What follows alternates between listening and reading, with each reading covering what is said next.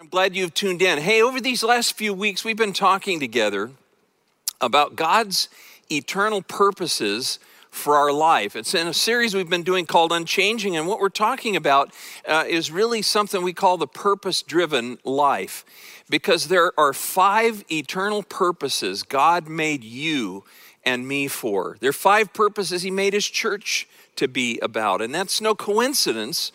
Because again, the purpose of the church is to help people to find the purpose of life.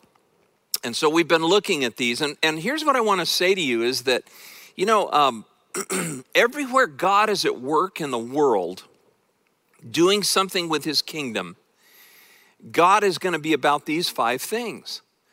It's part of what he's going to do with humanity. Let's just do a review real quick of where we've been. We talked the first week, Pastor Shane led off talking about worship, that God made us for himself, and that when we offer ourselves back to him, it gives him pleasure in our life. And then God is, he's forming a family. In fact, this is the whole purpose of humanity, is that God wanted people to share eternity with him. And God is building a family. We call this the purpose of fellowship, where we learn to be loved by God and to love one another and to be loved. Last week, I talked to you about discipleship, that one of the things God's about is helping you and me to become persons like Jesus of Nazareth. And this is what discipleship is really all about, is how we grow in Christ-likeness to be like him. What I want to talk to you today about is a 4th purpose called ministry. And this is where God literally has made us to be difference makers in the world. In fact, that's really what I want to talk to you about today, is being difference makers. Now, Jesus of Nazareth says that he wants you and me and our becoming like him to be what he was. He came as a servant. Jesus said that he didn't come to be served, but he came to serve and to give his life for others. And Jesus completely changed the meaning of servanthood. The whole idea of being a servant is different after Jesus of Nazareth. And Jesus says, I want you to understand that that's really what I made you for. In fact, if you've printed out message notes, or they're coming up on the screen if you don't have them printed in front of you, notice Ephesians 2:10. I like how the Living Bible puts it. It's God himself who has made us what we are and given us new lives from Christ Jesus. And long ages ago, he planned that we should spend these lives in helping others.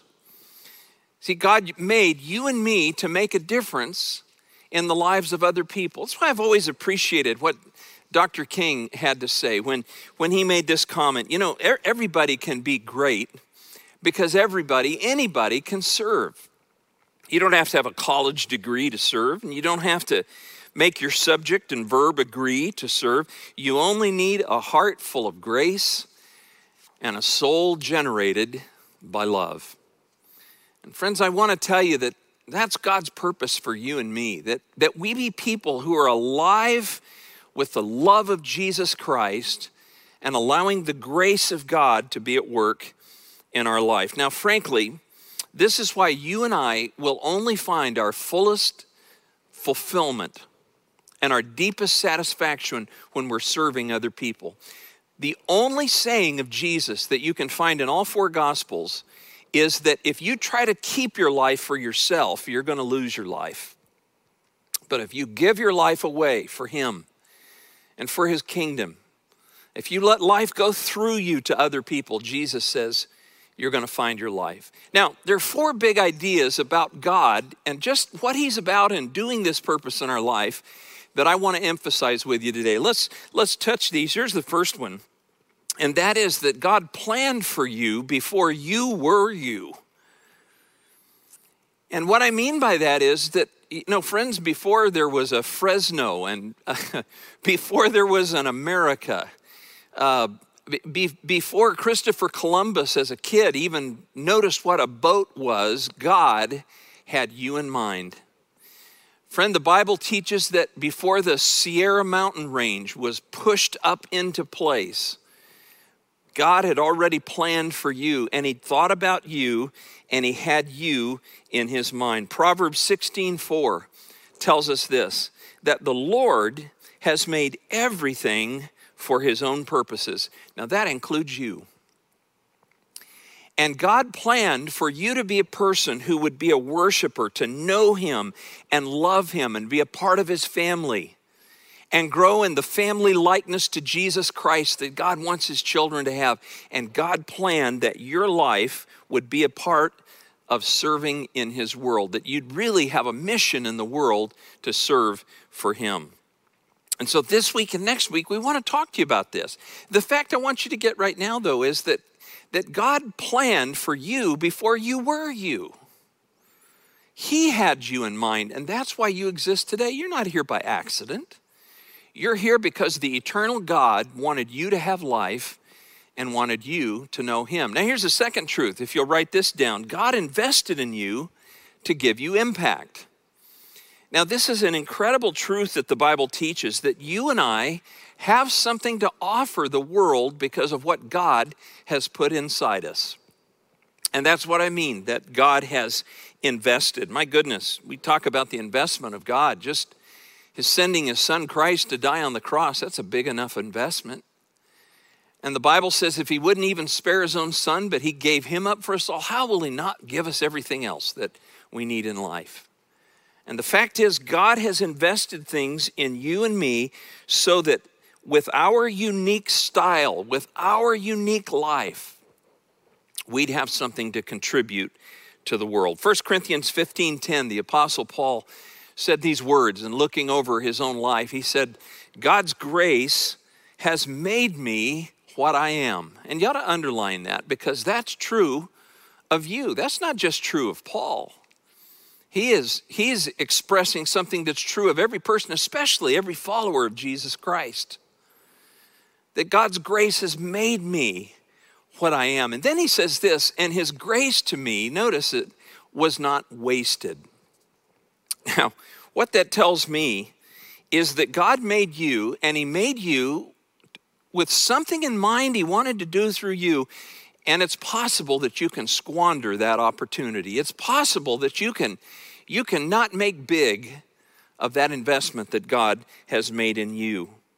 Now, who you would become and the contribution to the world that God intends you to make, that's an investment that he made in you. And friend, listen, there's a phrase that says you got game. And I want to tell you, because of how God has invested in you, if you are a follower of Jesus especially,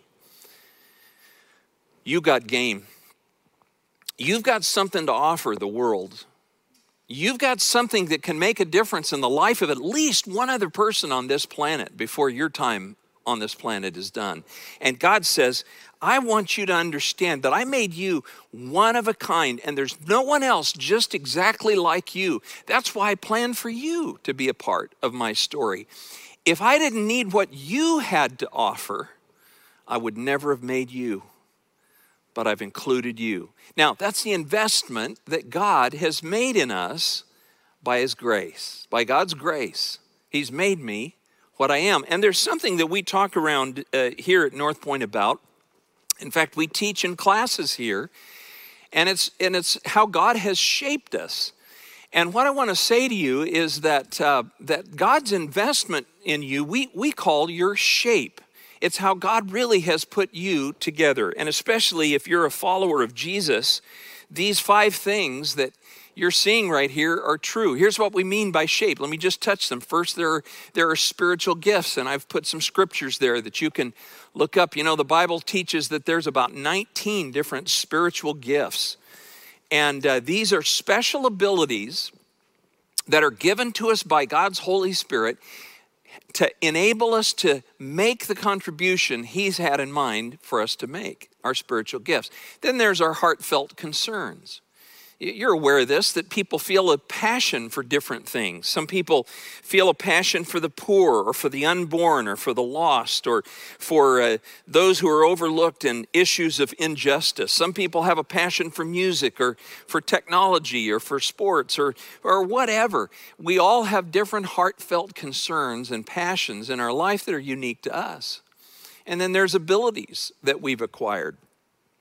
By the time you're an 18-year-old, 20-year-old, you've already developed hundreds of specific abilities in your life that God could use to make a difference in the life of somebody else. And then there's different personality types.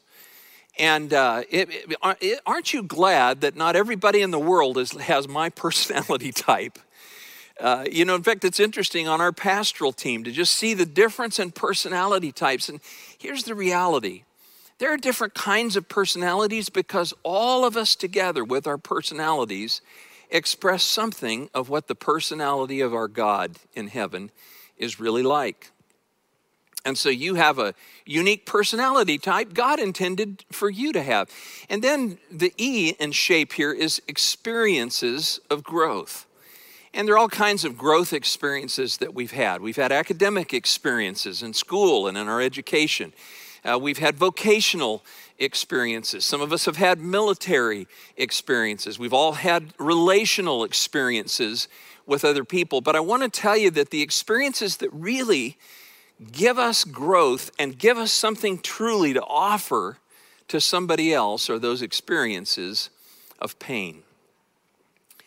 And frankly, there are some of you that I'm talking to today, you have experienced such horrific pain. The only way you're ever going to be able to make peace with that is by discovering how God can use your experience to help make the difference in the life of somebody else who's hurting through that same experience. Now, this thing about shape, we have a class called the 301 class, and COVID-19 has kind of blown up our ability to do our regular, we call them core classes.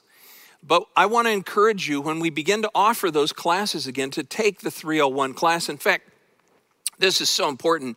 We teach it also to our students in college and junior high and high school, even with our kids and North Point kids. There's something called Kids Core that is focused in on helping kids to discover their own unique shape, to realize that God has made them and He's made them to make a difference in the world. In fact, if you've not been availing yourself, parents, during this summer with your kids off, I want to tell you that if you'll go to northpoint.org/kids, it'll take you to a page where we have special learning opportunities and crafts and things.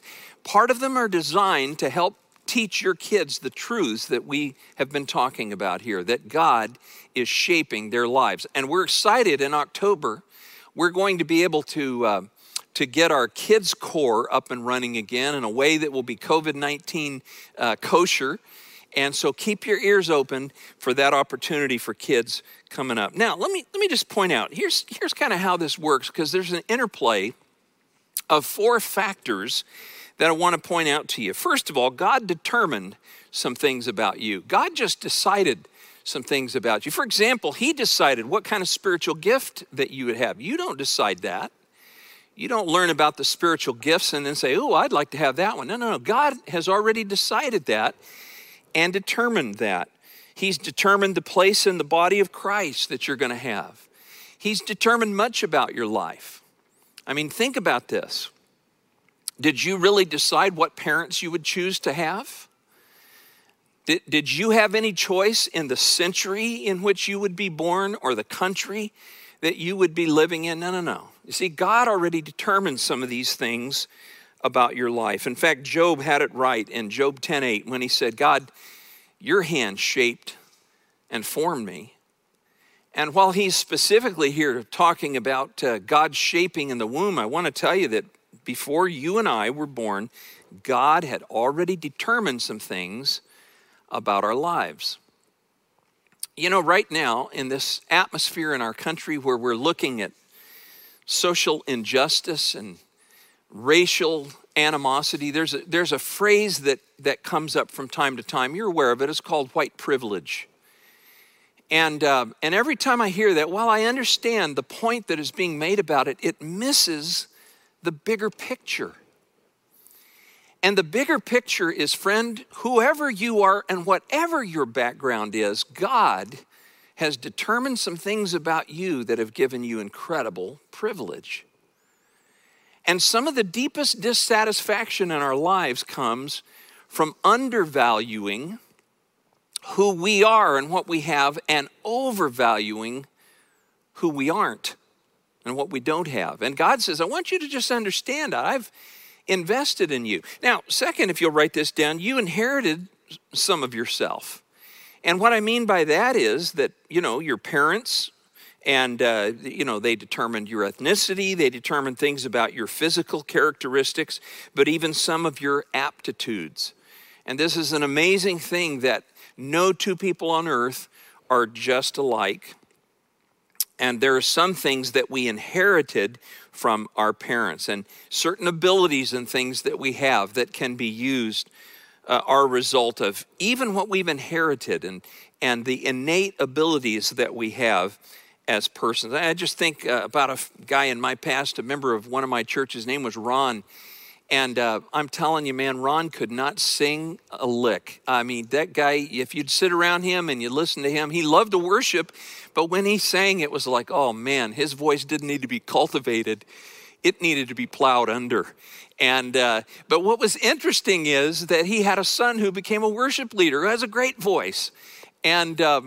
And so there are certain things that can be inherited, and some of those inheritances actually skip generations. Third, others contributed to your identity. And what I mean by that is there were people who modeled and influenced, who encouraged or maybe discouraged, family or friends or idols or heroes, teachers, coaches that you had who were teaching and inspiring and mentoring you, perhaps even people in the church. And what I want to say is that other people impacted you. And so others contributed. And then fourth, you developed yourself along the way. You had a part in this too, because you began to develop certain interests and you followed preferences that you felt. You made choices. You developed habits and you began to forge disciplines in your life. And as a result, you became who you are today. So your shape is an investment made from God, but there's an interplay of factors that happens here. And what I want to say is that Jesus Christ wants you to understand that all along your life, with the good and the bad and the ugly, God has been at work, and he's been trying to shape and redeem and put things into play in your life to help you make a difference in the lives of others.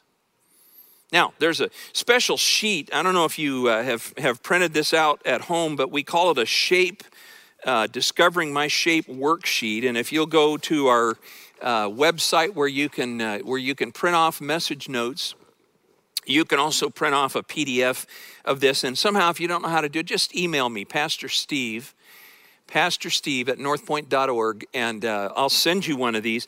But it's a great sheet where you can take time to look at some questions and just ask them about your life and your background, and especially to take on one side there's a spot where you look at about 8 different periods of time in your life, and you look at the major influencing factors that happen there. These will be very helpful in you seeing the way in which God has shaped your life. Because friend, the reality is God has invested in you, and he doesn't want that investment to be wasted. Now, I wanna just close this one point here by quoting from one of my favorite theologians, a man by the name of Dr. Seuss, who wrote a great book called Happy Birthday to You among his many books. And I just want to lift a page or two out of it. Listen to what Dr. Seuss has to say. If we didn't have birthdays, then you wouldn't be you. If you'd never been born, well, then what would you do? If you'd never been born, well, then what would you be? You might be a fish or a toad in a tree. You might be a doorknob or 3 baked potatoes. You might be a bag full of hard green tomatoes. Or worse than all that, why, you might be a wasn't, A wasn't has no fun at all. No, he doesn't. A wasn't just isn't. He just isn't present. But you, you are you. Now, isn't that pleasant? And today, you are you, and that is truer than true. And there's no one alive who is youer than you. So shout loud, I'm lucky to be what I am. Thank God, thank goodness, I'm not just a clam or a ham or a dusty old jar of sour gooseberry jam, but I am what I am. And that's a great thing to be, if I say so myself. Happy birthday to me. Now, friend, I want to say to you that you aren't a wasn't. And because you're here, God says you got game. And I want you to be able to look at your life and say that I am what I am, and that's a good thing to be. Because, number three, God matches who you are to the needs and hurts of others in his world. And what I want to say is that God wants to use you in the world to touch the lives of others in the same way that others were used by him to touch you. God wants you to be a difference maker in someone else's life and to make a real difference for others. See, the whole point of our learning our shape and discovering spiritual gifts and figuring out how we make our greatest contribution to the world, that's not just about your prestige or to help you feel good about yourself. It's not all about that this will help you to grow to personal maturity. No, the whole point is providing service to others. And 1 Peter 4:10 says, God has given each of you some special abilities. Be sure to use them to help each other, passing on to others God's many kinds of blessings. You see, God wants to bless people, and he wants to bless them through you. Now, by the way, this is how our spiritual gifts are connected. God gives us spiritual gifts that are a way in which he gives us a way of passing a blessing on to somebody else. And I want to say that your spiritual gifts, and in fact, your entire shape, is made to help you to connect with the needs and the hurts of other people around you. Not just needs and hurts, also their interests. Sometimes just the things that you have developed that are of that you have a passion for, music or instruments or sports or whatever it might be, those become connecting points to other human beings that give you the possibility of touching them with one of God's blessings. In fact, there's a great book that I want to reference written by a guy named Gary Chapman. Dr. Chapman is a Christian psychologist, and it's a book called The Five Love Languages. And he wrote the book originally for married couples to help them to understand that we have actually five different ways of giving and receiving love, and we need to understand our preferences. But this goes way beyond marriage. In fact, there have been other books written about love languages for kids, love languages for men, love languages for singles, love languages for work. And the reality is, these five languages are different ways that love is communicated. Now, I've put them on your notes there if you've printed that out. And I just want to show you here what it says. It's about words, speaking words of affirmation, and performing acts of service, or offering tangible gifts. The giving and receiving of gifts can be powerful, or sharing quality time. That sometimes it's just our very presence with somebody that makes all the difference in the world, particularly if they're going through a terrible time of grief or pain or feeling lonely. And then extending physical touch. That there are ways for some of us through our connections with other people that a hand on the shoulder, an arm around the shoulder, an embrace. This is one of the things that doctors and nurses are able to do through their careers, is literally the physical touch that they put on people can bring healing to their life. The actor Dudley Moore, who's probably best known for playing in a movie called Arthur back in the 70s.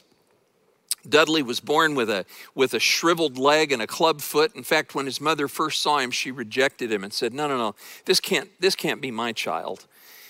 And so he grew up with just a deficit in his life of love and affection from those who mattered most, his parents.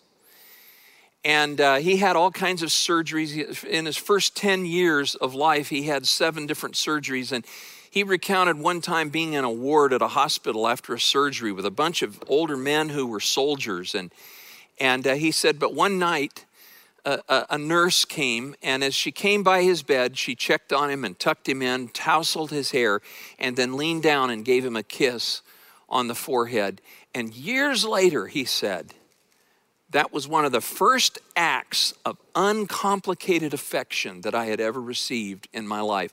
And he said, you know, it's almost like my whole life has been about trying to recapture that one moment of real affection. Now, these love languages, these are powerful things. And what I want to say is these kind of interface with our spiritual gifts, by the way. And God says it's as we learn to give love and to care about other people. You see, love is the power and is the force that changes people's lives. And that's why loving God with all of our heart and then loving our neighbor as ourself, as we're made alive with the love of Jesus, gives us game. 1 Corinthians 12:4-7 says, now there are varieties of gifts. Let us circle the word gifts.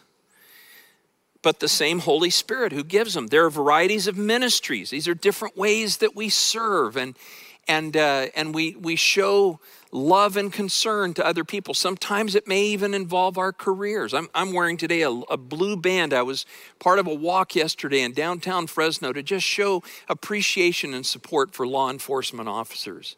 And I'm still wearing this band today. You know, the Bible says, by the way, in the book of Romans, chapter 13, that police officers, that government officials are ministers. They're servants of God. So sometimes it's not just the spiritual gifts that give a spiritual ministry in the church. Sometimes our ministries can be our careers or ways in which God has salted us into the world. But it's the same Lord who's over us. And there are varieties of effects. Circle that word, effects. And that really means there's varieties of impact. Now, we don't have all the same gifts. We don't all have the same service and ministry, but we can all have impact because it's the same God who works all things in all persons. But to each one is given the manifestation of God's Spirit for the common good. Now, what I'm trying to say here is that God has matched you up to the needs of people in the world. And when you become a servant, man, it can have impact. In the book Chicken Soup for the Soul, an author and educator named John Schlatter tells this true story. Just listen as I read it. Mark was walking home from school one day when he noticed a boy ahead of him that had tripped and dropped all of his books that he was carrying, along with 2 sweaters. He had a baseball bat and a glove and a small tape recorder. And Mark knelt down and he helped the boy pick up the scattered articles. Since they were going the same way, he offered to help carry part of the burden. And as they walked, Mark discovered that this boy's name was Bill and that he loved video games and baseball and history, but that he was having lots of trouble with his other subjects in school and that he had just broken up with his girlfriend. They arrived at Bill's home first, and Mark was invited in for a Coke and to watch some TV, and the afternoon passed pleasantly with a few laughs and some shared small talk, and then Mark went on home. They continued to see each other around the school and had lunch a couple of times, and they had other brief contacts over the years. And finally, their long-awaited senior year came. And about 3 weeks before graduation, Bill asked Mark if they could talk. And Bill reminded Mark of the day that years ago, they had first met. Did you ever wonder why I was carrying so many things home that day? Asked Bill. You see, I cleaned out my locker because I didn't want to leave a mess for anyone else to clean up. I had stored away some of my mother's sleeping pills, and I was going home to commit suicide. But after we spent some time together that afternoon talking and laughing, I realized that if I had killed myself, I would have missed that time and so many others that might follow. So you see, Mark, When you picked up those books that day, you did a lot more. You actually saved my life. And friend, I want to tell you that God wants to use you to speak love into the lives, to touch people, to influence them, to have impact on hurting people in our world, and there's plenty of them, if you'll be willing to be a servant in love. I like how the Phillips version treats 1 Corinthians 12:6. Look at what it says. God works through different people in different ways, but it's the same God who achieves his purpose through them all. A woman tells the story of going down into her basement one day to get a potato for a meal that she was making, and she went down into the dark basement and turned the light on, and when she went to grab the potatoes, she noticed a couple of them had actually sprouts beginning to come out of the potatoes, and she thought, what in the world? How could that happen in this dark basement where I've kept them?